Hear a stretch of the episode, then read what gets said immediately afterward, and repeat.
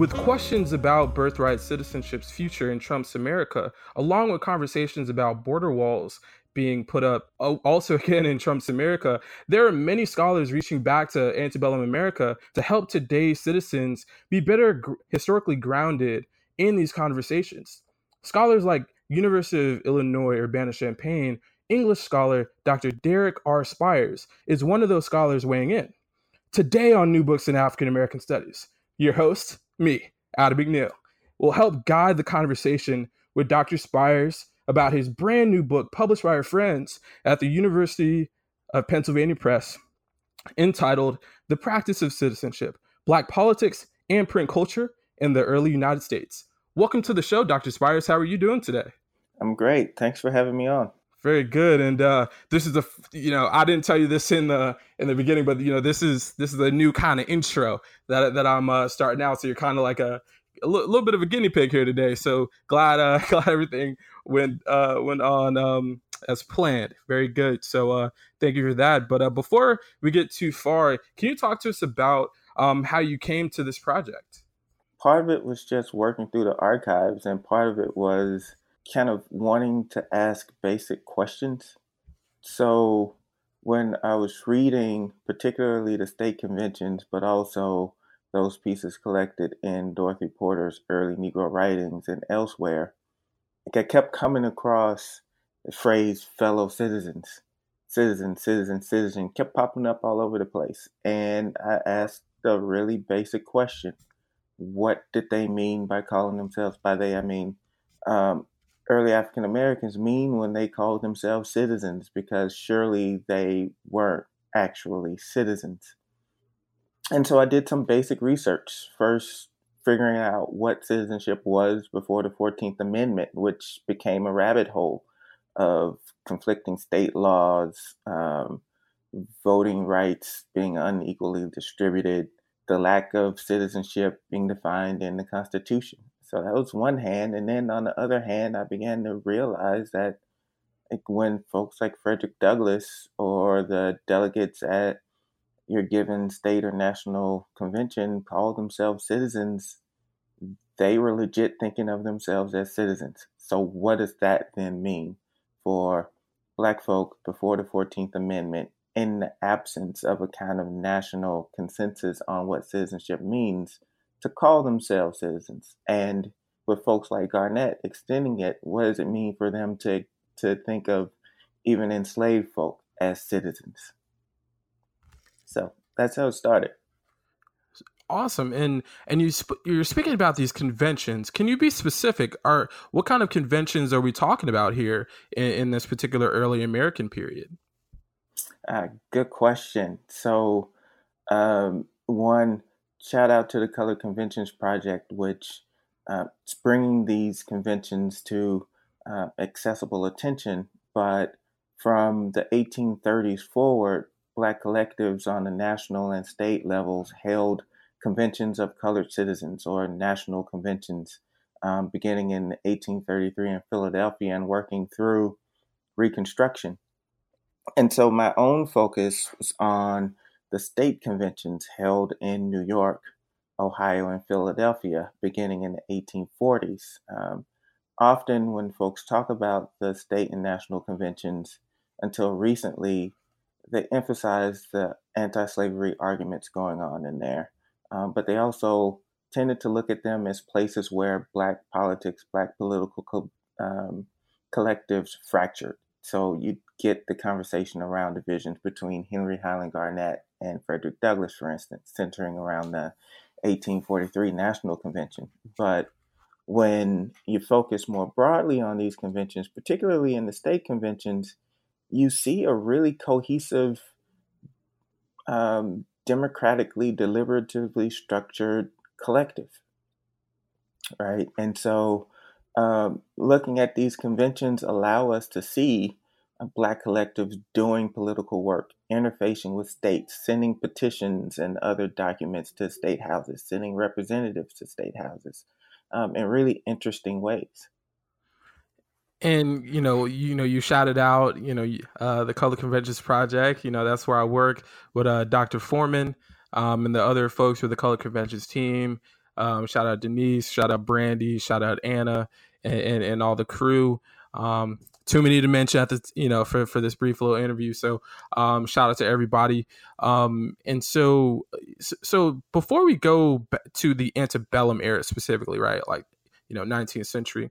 Um, you, you start before that. Um, and and one of the most fascinating aspects of your book, you talk about this notion of neighborliness, and and and, and it's something that um, I think a lot of folks, uh, uh, as far as thematically, right? I think that theme of of, of uh, neighborliness that you speak about is, is, something important. So, can you please to speak to the audience about um, what you mean by neighborliness and how it functions in your text? Great question. Uh, so, neighborliness, I think of it as the ethical core of all the other practices I outline in the book. Um, the other practices include political participation, um, economic citizenship, critique, revolution. But if there's not a sense of uh, collectivity of doing for the other what you would have others do for you, then the other pieces fall apart. Um, and I talk about neighborliness through Absalom Jones and Richard Allen's um, 1794 yellow fever narrative. And I think Jones and Allen, who are both ministers, um, uh, founders of the Free African Society, Free African Church, which becomes later the AME Church, um, were really thinking with their contemporaries about what is it that keeps a society, a community together? What is it that keeps people sort of going in the direction of the common good? And in that narrative, even though they don't mention the parable of the Good Samaritan, of one of the sources for um, neighborliness, they structure that narrative in a way that mirrors the parable of the Good Samaritan, um, told in multiple places in the New Testament. It's about um, a man who's injured on the side of the road. The people, the community expects to help him pass him by until a Samaritan who's sort of um, a person who represents the abject, like sees this person in need of help and reaches out, right? And within the parable, um, Jesus says that this moment is the core of what the law should do. It's not just a matter of personal morality. I'm a good person or I have pity on someone. It's a matter of principle, and it's the principle that underwrites the law. I show myself to be a good neighbor because I see someone else and I do the neighborly thing. Um, not out of sympathy, not out of feeling, sometimes despite the way I'm feeling, but because I know it's the principle I should follow. And Jones and Allen follow that sort of principle, and they their examples are individuals, but they also scale it up from the individual instance of someone doing the neighborly thing to their institutions, the Free African Church, doing the neighborly thing in this moment of crisis. And then they scale it up even more. Um, I argue to suggest that the United States, um, as a state, has a neighborly responsibility to emancipate enslaved people and to emancipate them under conditions of neighborliness so that the focus isn't if we emancipate them, then we have to ship them back to Africa, as Jefferson would say, or we have to um, compensate um, their enslavers, which is always a bizarre sort of form of logic, but rather um, emancipate them with the idea that they are citizens, like already. That's an interesting uh, connection too, as well, because I'm, you know, I'm very much aligned with like the, you know, thinking about, you know, thinking about, you know, what you're talking about as far as Jefferson, um, you know, like, dude, what, are, what are you talking about, man? You, you know, you, on one end, you're trying to, you know, emancipate, but you know, then you're you know trying to send us out because you think that we're going to be too mad uh, to be able to uh, function in this society. Uh, you know, still a little. Look, you're right. And refusing and refusing justified anger. Right. On the one hand, he argues that um, Africans don't have the finer sensibilities that Europeans do, and at the same time, he says, well, they'd be justifiably angry. Mm-hmm. And and also that's a form of you know showing the inhumanity of black folks for for someone like Jefferson that they are not allowed to be justifiably angry. Right on one end, what you're talking about is that he being Jefferson is um he he di- he diagnoses that you know the the anger and the problem is there but his remedy is much different than what you know Allen and Jones and other uh, African Americans uh, uh, contemporaries, right? Because we, I think we forget like Allen and Jones are contemporaries of Jefferson in the time in the frame of like they're you know active as he is rising to become president. Richard Allen lived down the street from Alexander really? Hamilton. Yeah, he lived down the street from Hamilton. It's not it. It's not an abstract thing. They likely passed each now. imagine if that was included in Hamilton. What would Hamilton right. like? Like like what would Hamilton be like if the black characters or like the black adjacent characters were folks like Jones or were people like Allen rather. Um, what what would you know? What would the premise of Lin uh, Manuel Miranda's um, uh, awesome you know uh, performance and, and awesome play right? What would that be? Um, you know, what would that do? Um, and which is a interesting question, don't you think? Uh, one of the things I taught a course on Hamilton last semester, and one of the things we talked about was that the um, race conscious casting did good work in terms of visible representation, but it also created a bit of a narrative problem. So, say Hamilton does include um, Richard Allen, or does include Benjamin Banneker, who wrote a letter to Thomas Jefferson critiquing what he says in Notes on the State of Virginia, and then published that letter in Philadelphia. How then would you mark their blackness if Jefferson, Washington, and others are played by black mm-hmm. folk? Right? It's it's a kind of paradoxical erasure of blackness, even as it puts black people on the stage. Absolutely. And and and something that you brought up just then was that Banneker published his letter to Jefferson. And so that publishing goes into my next question of what does, you know, how do African Americans, how, how do black folks in this period, how do they how do they meld their politics within black print you know black print culture uh you know uh, and its emergence right how does that how does that happen uh, like the short answer would be something like the same way it happens for everybody mm-hmm. else. Um, a public figure does a thing that upsets you in early America, as now, and what do you do?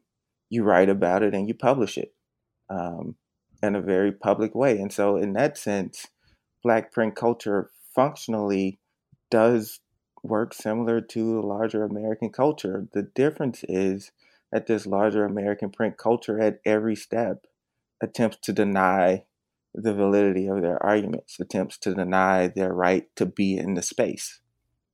Right. And Banneker is an interesting and fun case about this because he read Jefferson. He wrote to Jefferson when Jefferson was Secretary of State. So it's a letter to Secretary of State Thomas Jefferson. And he quotes from the Declaration of Independence. He uses the neighborly principle, essentially saying if you, um, as a revolutionary, thought of yourself as politically enslaved, wrote these words, we hold these truths to be self evident, et etc., etc., um, surely you'd want the same for the rest of us, right? Um, kind of rhetorical question.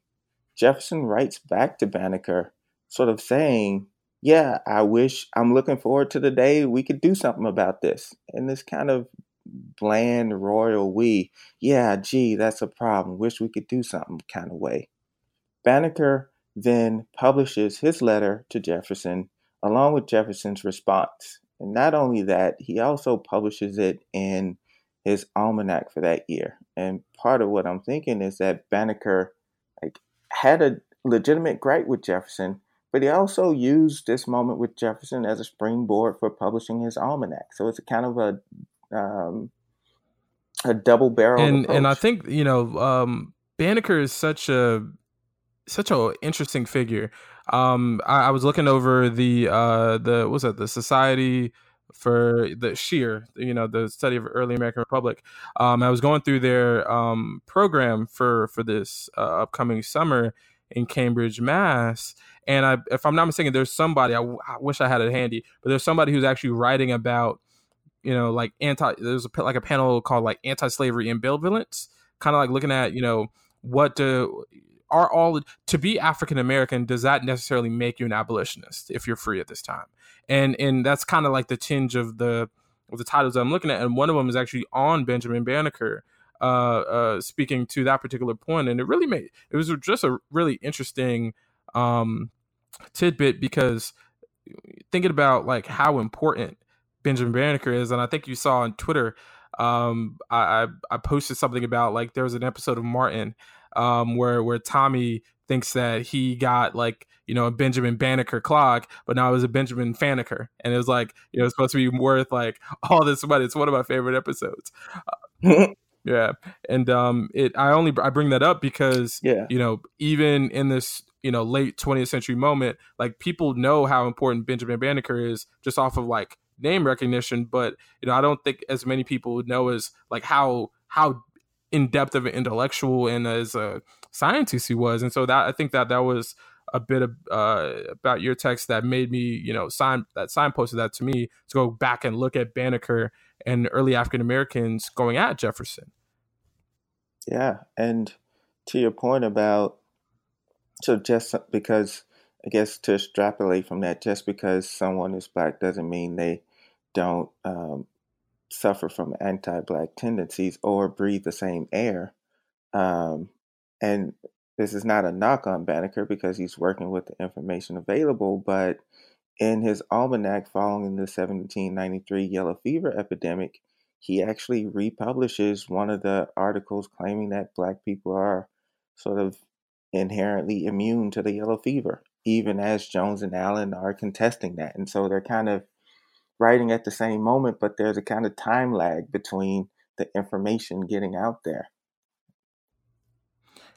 No, that that is true. That is true, and Lord knows you can see that in in our culture today. Lord knows, Lord knows. Um, and and so with that too, um, going a little bit further into the antebellum era, can you talk about the rise of black? Not only you know you talk about black print culture, right? That has a much further uh, uh, push, but can you talk about black publishers and, and their role in your story too?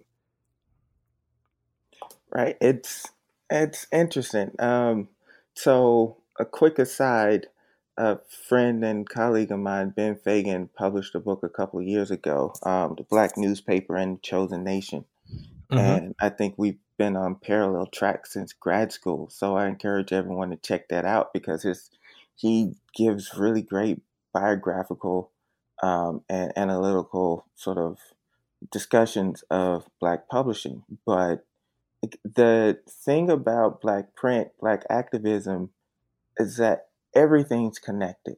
It's not just I'm going to advocate for X. It's I'm going to advocate for X and doing that means that I need to think about print and doing that needs to means that I need to think about the mode of production. Right. And so one of the early things you see in the convention movement is um, conventioneers saying, we need a press. We need our own voices. Um, our warfare lies in the field of thought. And when they say we need a press, they're not just talking about we need a newspaper. They mean we need to own the means of production. Um, from the AME Church's book concern to Frederick Douglass's real deep concern with the quality of his paper, his type, um, and ink, etc., to Thomas Hamilton, who is a part of this second or third generation who comes of age knowing that black newspapers exist. He is working on black newspapers for the better part of his life. Um, and so it's it's a package deal. Um, owning the means of production, making sure that um, when um, black events are happening, there's a venue that gives an impartial account of what's happening in the space, making sure there are venues for discussion, um, like Frederick Douglass's paper, um, Anglo African magazine, and Weekly Anglo African. And then um, these activists were also concerned with, um, at least from their perspective, training their readers and people they thought of as their constituents in modes of debate So we have these print spaces now, right? We have a newspaper, we have a press. How ought we to be engaging with each other in a critical way, but also in a generous and productive way? Mm-hmm. And and one of the one of the actor uh, one of the actresses in in your text that to me um, embodies uh, much of the many of the principles that you speak about is um, let me see you have was it francis Ellen Watkins Harper right I got that before I, I, getting all of those in place correctly is probably one of the hardest things I've ever, you know, tried to do just like off the top. Um, and so, you know, she she she's a major function in in your text. Can you talk for for the listeners who don't know much about her? Can you tell us how important she is uh, tied into your text? You know, I am a Harper stan these days. Um, she is and the more i learn about her the more awesome she is. And i also have to say that my understanding of harper and my exposure to her comes directly out of the work of frances smith foster. Uh, whose brighter coming day was my end as well as um, carla peterson melba boyce joy um, uh, um, I'm, I'm getting a little tongue tied um, and um, no that's all good sorry um, well, Carla Peterson, um, and Frances Smith Foster in particular, and um, and so Harper, like one, she works on multiple levels. She is a lecturer, um, beginning in 1850. She's a poet um, who sort of begins to rate on the national scale um, in the 1850s with her poems reflecting on Harriet Beecher Stowe's Uncle Tom's Cabin that were published in Frederick Douglass's paper and elsewhere. Um, she's the child of William Watkins Sr., who himself on the school had connections to David Walker. So she's a child of someone who was himself a radical. Um, she advocated for suffrage rights. She wrote some of the earliest short stories by Black women. She wrote some of the earliest novels by African Americans, Black women. Um, she did it all, right? Um, and she did it with a kind of flair, not just, well, it's not a not just, but she did it in the modes that people at all levels could get. So her poems were often in the ballad form. You could sing her poems, right? You could set some of her poems to Greensleeves and sing them. Um, but the content is intellectually rich. She's engaging with um, enlightenment and romantic philosophy. She's engaging with um, sort of 19th um, century political thought. She's engaging with her contemporaries. So it's a simple form, but like a really deeply thought out intellectual work happening. Um, mm-hmm. You can analogize some of her work to Lemonade, right, in that way.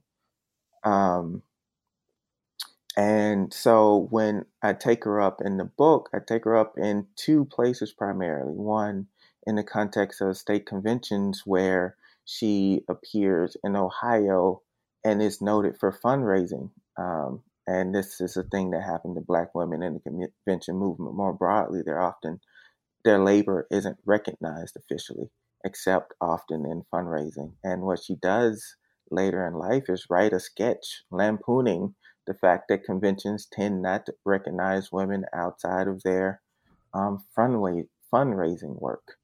Um, and then I take her up properly in the last chapter because I argue she develops a kind of pedagogy of revolutionary citizenship.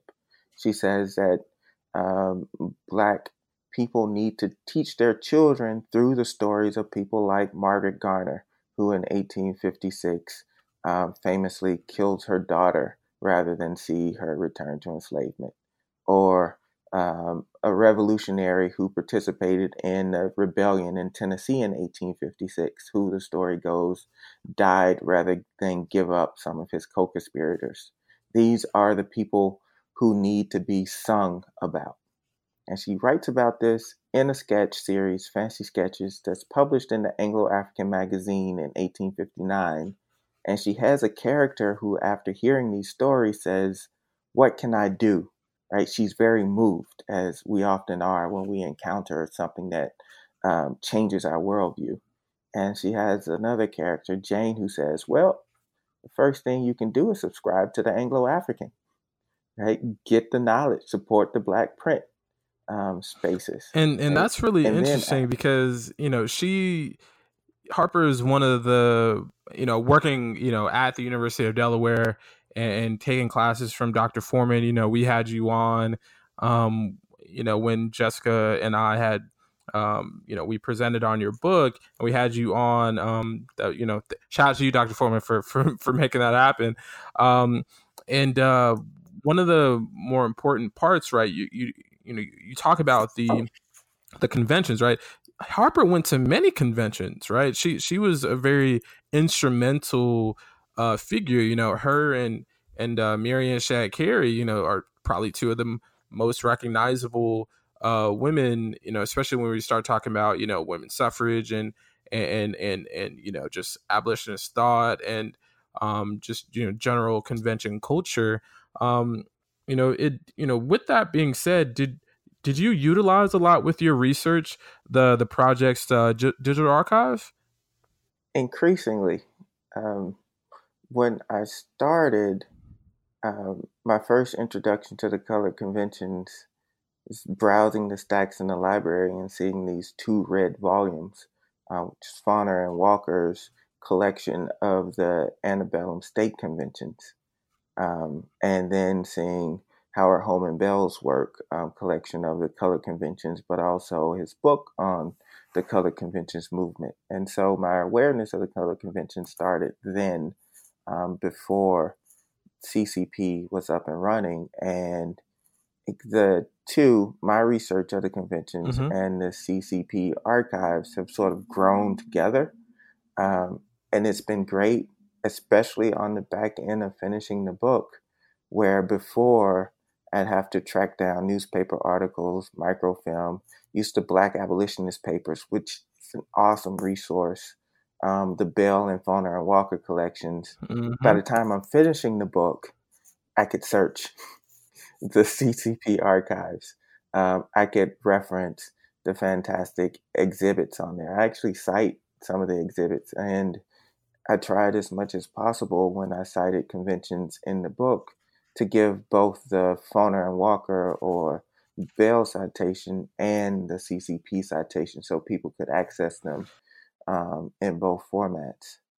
Um, so, yeah, um, I, I feel like we've grown together in a way and it's really cool to really see that because what it does is you know a lot of times people ask so so you know people publish a book in 2018 2019 and it's like you know one of the questions i typically hear people ask is you know do you have a digital component you know feature right do you have something like a a, an, a, a tag along add on to to the text and i think that's a really cool thing about you know the color conventions project is that you know the question is answered online um, and and it, and it definitely sounds like you were able to utilize um, you know many of them as well. And so now that we're kind of talking uh, more about process, um, that's a, a, good way to pivot a little bit.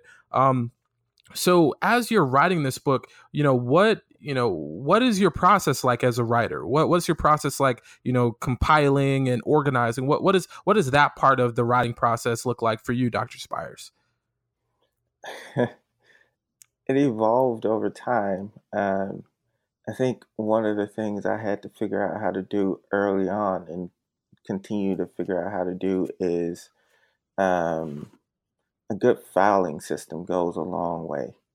Um, figuring out the organizational principles that work for a particular project at a particular time with a particular technology. Um, I also think for me, um, it's always been useful to go, especially as more and more things become digital, to go back to the older um, interfaces. Um, mm-hmm. With newspapers, for instance, um, I might get a hook. Um, part of what I did earlier in the process, when like I have one chapter on um, James McCune Smith and William J. Wilson, who wrote in Frederick Douglass's paper under the pseudonyms Ethiop and Communipaw. Um, and very early in the process, I was just trying to figure out how many of these Ethiop and Communipaw sketches there were out there in Frederick Douglass's paper, and um, whether or not they jumped into other publications. And this was just as accessible archives was coming online. Um, and one of the things I started to do was just run searches through accessible archives for Ethiop and Communipaw. And I was doing that, but also trying to figure out what other resources were out there and realized that what part of what I was doing was reinventing a wheel that someone else had already done. Um, back in the day, John Blassingame um, edited a multi volume index of anti slavery newspaper writing. Um, like before accessible archives, before searchability, there's this index on the bottom shelf of the reference section of the library. I could go to that index, look up James McCune Smith, and get a rough estimate of how many things he published in Frederick Douglass's paper, The Liberator, the National Anti-Slavery Standard, etc. You do the same thing with the Black Abolitionist papers. And so what I had to learn was that my first impulse should not necessarily be the rough search through the digital interface. My first impulse might be looking at the index of the Black Abolitionist papers to see what work has already been done um, honoring honoring that and lessening some of the frazzled nature of just random searches. Right, so that's one thing I had to do: get the filing system down, but also remember to go back to what's already been done before I um, turn myself into some sort of errant Columbus figure, discovering stuff all over the place. Right? Like Taylor Swift last um, night. And, yeah. Oh my. yeah, that, that's a whole nother podcast series right there. Yeah, different format, different venue. There we go. Um, and then carving out writing time. One of the most difficult things I had to learn was developing a consistent writing structure. Um, for me, that means carving out writing time that I treat as if it's a class or a standing meeting that I don't violate. Um, it means writing in sessions with built in breaks rather than thinking, I'm going to write for four hours straight. Um, and it means um, differentiating between kinds of writing. So, going in with a game plan that I've already mapped out the day before, um, saying, Today I'm going to consolidate and do some preliminary close reading of things I've already found. Um, or tomorrow, I'm going to focus on ways that I can sort of theorize what's happening, but making sure that before I jump to the theoretical piece, like making sure I understand what folks are trying to do in their writing on their own terms before I then go and um, try to um, carve something out of it. I asked that in part, uh, you know, like I said before, we we spoke um, in, in, Dr. Foreman's uh, CCP class a few weeks ago. Um, but uh, but you know, we have a lot of you know graduate students. We have a lot of folks um, not you know um, you know involved in in the history uh, uh, process or the the writing process uh, rather and and such. So I, I always find it uh, really informative to to learn about how different scholars you know what's their process like. Because to me that then allows folks to better understand where folks are coming from in their text and they can kind of see not only the product right the book but also learn a little bit about the actual people that are writing these texts. Because i think a lot of times like a book it's it's personal right? You read the acknowledgments you read you know the footnotes that's a form you know that that citation uh, that that citation is love bit that you know folks like Dr. Jessica Marie Johnson down in Johns Hopkins talks about and, and such um, among other scholars. And so um, I'm glad that I asked that question because you definitely provided a whole lot of um, uh, meat that folks hopefully will be able to chow down on as they're trying to finish the semester strong um, as as well.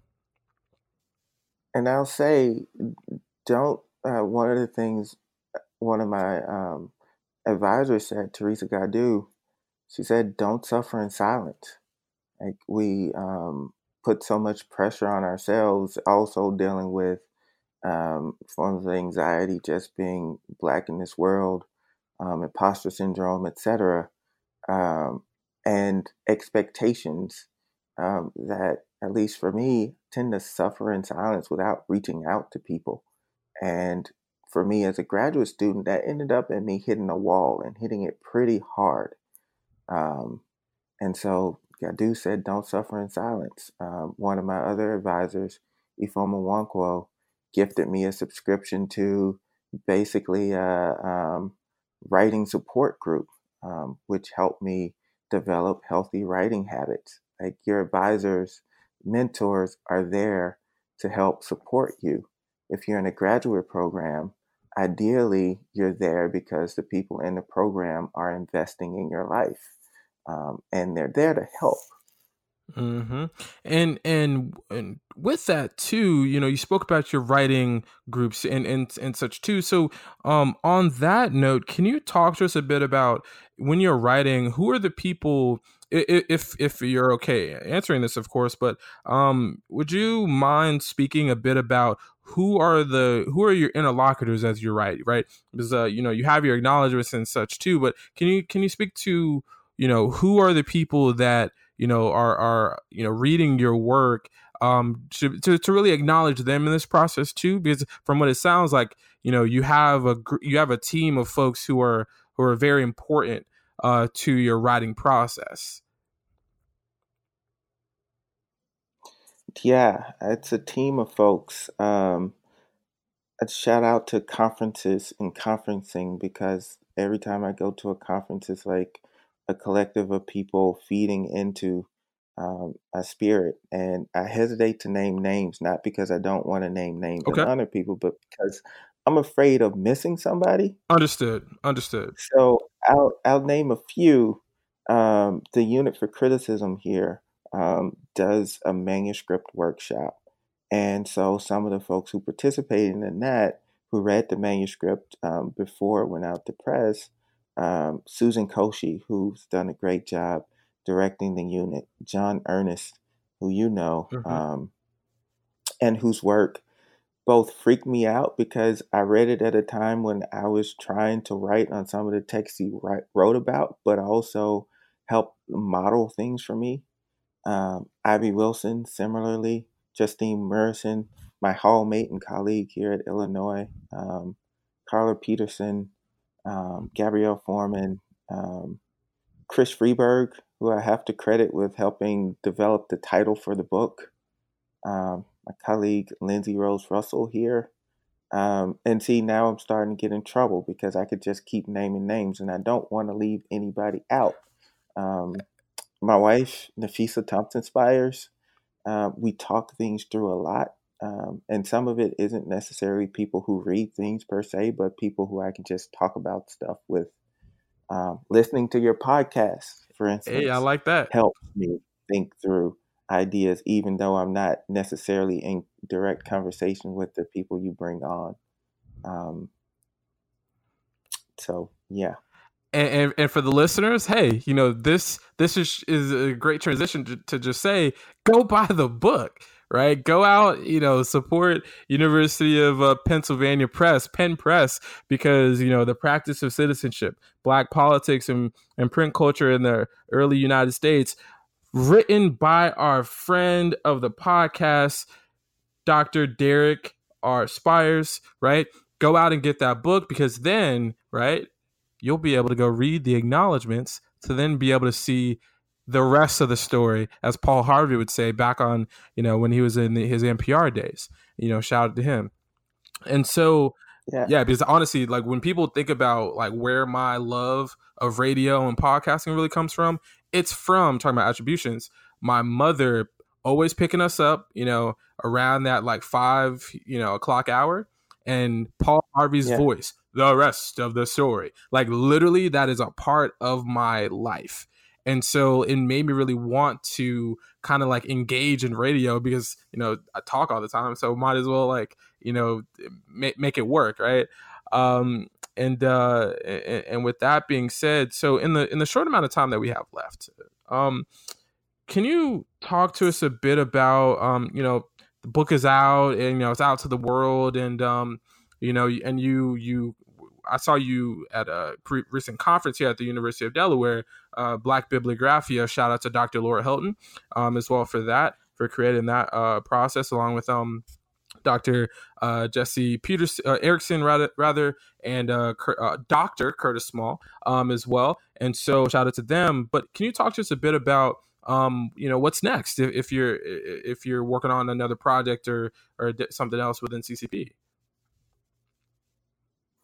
What's next? Uh, part of what's next is the interest I have in seriality and figuring out um, what, why um, Black writers turned to serial publication so often in the 19th century uh, in ways that I think differs from um, their white counterparts, but also thinking about how to understand their understandings of blackness. And I think seriality has become a key word for me.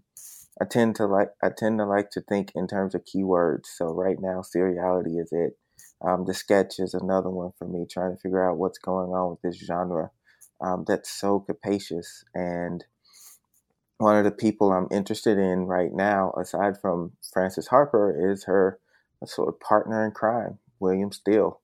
Um, so thinking about the Underground Railroad as a curated document, how do we understand this really understudied, monumental, as in 800 plus pages um, book published first in 1872 that is that is tremendous that is tremendous because i've i really i think maybe not first but one of the early times that i got to learn about um uh, uh william still was actually through uh, a, a theatrical performance um, during uh, WGN America's Underground, um, because you know he was uh, a major uh, uh, part of, of the show. And, and, you know that was I think back in uh, 2015, 2016. Shout out to you, John Legend. Used to come back on the television. Um, but that that show provided me, you know, a space to say like, dang, this dude is really doing a whole lot of stuff. So it's really awesome to hear that you are uh, taking up um, uh, Harper more, but then also going and and and working within the still you know massive archive, right? Because you know, effectively you could say like, you know, that 800 pound, 800 pound, it probably weighs that much, but but, yeah, but an 800 page document, you know, that's a big archival document, man. So so it's definitely you know got to take your time with that. now. Yeah, and it's not, and it's it's an archival document, but it's also like a mm-hmm. curated thing, still organized. It he intersperses narrative. Um, he creates drama and tension in the way he collects the documents. So understanding it as both an archive, but also in its own way, uh, like a show, right? Because each each letter, each narrative sketch, each arc, it's its own um, plot line, and all of these plots sort of connect in ways because they all come through Still's um, through they're all interlocutors with Still, who's sort of at the center of this hub, right? So how do we understand this as both archive and as creative work? Mm. And one last question, if if I may, we got a couple more minutes left. I have one question because one of the things that uh, w- was the most fascinating about the talk that you gave in our class, um, it seems that the writing process and, and there's the overall sense of your work that there's like a it feels like there's a spiritual connection that you kind of uh, have to the work. Um, and, and it's a, a, it's it's very fascinating. So if would could you put, uh, talk a bit about you know kind of how your writing is a bit you know th- that there's a, a spiritual element too as as well? Yeah uh, full disclosure i grew up baptist um, and and that is still with me in all sorts of ways. I'm just coming to terms with, um, and many of them good. I am I identify as Christian. This is part of my makeup. It comes with its own ethics, um, And so some of it comes out in what I notice in the writing. I noticed reference to the parable of the Good Samaritan in Jones and Allen's um, narrative because I grew up getting that story at least once a year in Sunday school. Mm-hmm. So how could I not recognize it? Um, but it also, I think, attunes me to um, some of the theologically informed ethics that all of these writers are working with because they're similarly coming out of um, churched in one way or another backgrounds and doing amazing things with this work. From Harper, who becomes Unitarian later in life, um, to Douglass, who has a vexed relationship with organized religion. Right? So that's one piece of it. Um, and like the neighborliness that we started out the conversation with, it's also how I like to live my life. Um, like doing unto others as I'd have them do unto me, seeing others as neighbors, approaching the stranger as a neighbor and making neighborhood. So that's one piece of it. The other piece of it is um, like these writers doing this work feeds my spirit. It keeps me out of pessimism. It keeps me hopeful in ways that aren't pie in the sky sort of non-realist hope, but a kind of practical optimism. I think that's something that Harper is really great at. Um, and so the running joke between me and Nafissa, my partner, um, is that for everything that happens in the 21st century, I got a quote from someone in the go. 19th or 18th century. Um, whether it's James McCune Smith, Douglass Harper, Mary Shadd Cary, somebody, um, they've gone through it, they've seen it. And then the third thing I'd say is I feel a sense of mm-hmm. responsibility to these people because um, your relationship to the work changes. Your relationship to thinking about what was possible back in the day changes the minute you mm-hmm. remember that these are people, right? With feelings, with emotions, with drives, etc. Um, and I feel an immense sense of responsibility to get the story right and to get out of the way because what they're doing is so rich that part of what I wanted to do with the practice of citizenship is just say, here, look, see, pay attention. Um, they're still with us. They're still doing work. We just need to pay attention. And for the last pretty much 48 minutes, we've had a captive audience that you've been able to talk to um, uh, about your work. And, um, you know, Dr. Spires, it has been a pleasure and an honor to, to finally make this happen. Uh, Dr. Foreman, you know, when, when she was compiling the class and, and such, and we got a kind of insight about who is, uh, whose books we're going to be, um, who, whose books we're going to be reading for this semester. And I saw that your book was out, and then I also looked on on the Penn Press website too, and I was like, I read the description. I was like, whoa, whoa, man, this thing's about to be a this thing's about to be a banger, man. It's about to be a game changer out here. And um, after talking for pretty much like the last 49 minutes and and the various other conversations over the course of the last five to six months, it has just been a pleasure and an honor. And um, once again, folks, we have had the honor of having Dr. Derrick R. Spires, who is Associate Professor of English at the University of Illinois Urbana Champaign, who has been on to talk about his brand new published book by our friends at Penn Press. Shout out to them. It's called The Practice of Citizenship, Black Politics, and Print Culture in the Early United States. And folks, I am your host, Adam McNeil. I love doing this. I love talking to y'all. Next time, it's going to be another good one. Over and out.